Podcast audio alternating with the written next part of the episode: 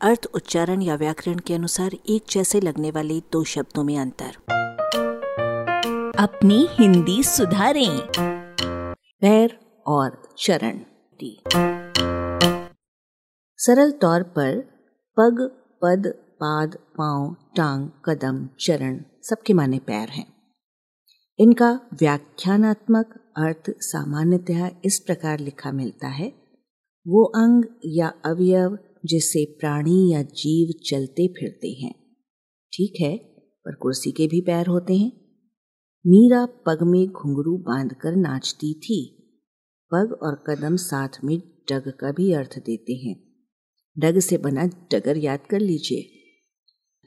टांग कुछ प्रयोगों में भले ही पैर से परिवर्तनीय हो, जैसे हम अपनी टांगों या पैरों से चलते हैं पर तो पैर दबाना और पैर पकड़ना के स्थापन में टांग जमाना और टांग पकड़ना हो सकते हैं और न टांग अड़ाना और टांग खींचना के स्थापन में पैर अड़ाना और पैर खींचना हो सकते हैं। एक अंतर और है।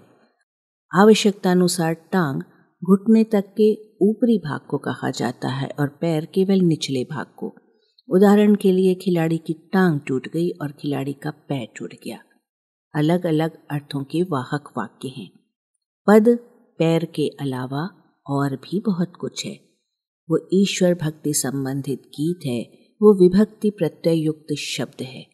वो व्यक्ति को उसकी योग्यता या सिफारिश या रिश्वत के आधार पर मिला हुआ स्थान या नौकरी या ओहदा है। वो श्लोक या छंद का चतुर्थांश है। पाद भी पद्य का चतुर्थांश है। वो पुस्तक का विशेष अंश भी रहा है जिसे हिंदी ने प्रायः भुला दिया है।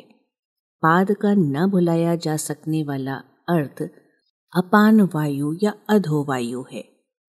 आपाद मस्तक यानी पैर से लेकर माथे तक और पादुका में पाद सीधे सीधे पैर है। वो चरण भी है जो आदरणीय पैर है।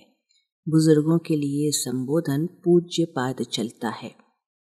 पद के चतुर्थांश के लिए पाद के समान चरण भी प्रयुक्त होता है। चरण का एक प्रयोग प्रगति के चरण में भी द्रष्टव्य है। चरण साधारण पैर नहीं है क्योंकि उनमें बहुत इज़्ज़त भरी हुई है, इसलिए उनका प्रयोग सदा बहुवचन में किया जाता है। आपके चरण गलत हैं, आपके चरण ही होगा।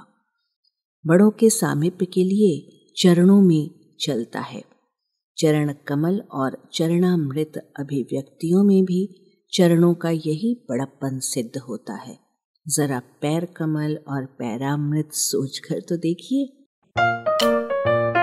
आलेख, भाषाविद डॉक्टर रमेश चंद्र मेहरोत्रा, वाचक स्वर संज्ञा टंडन। अरबा की प्रस्तुति।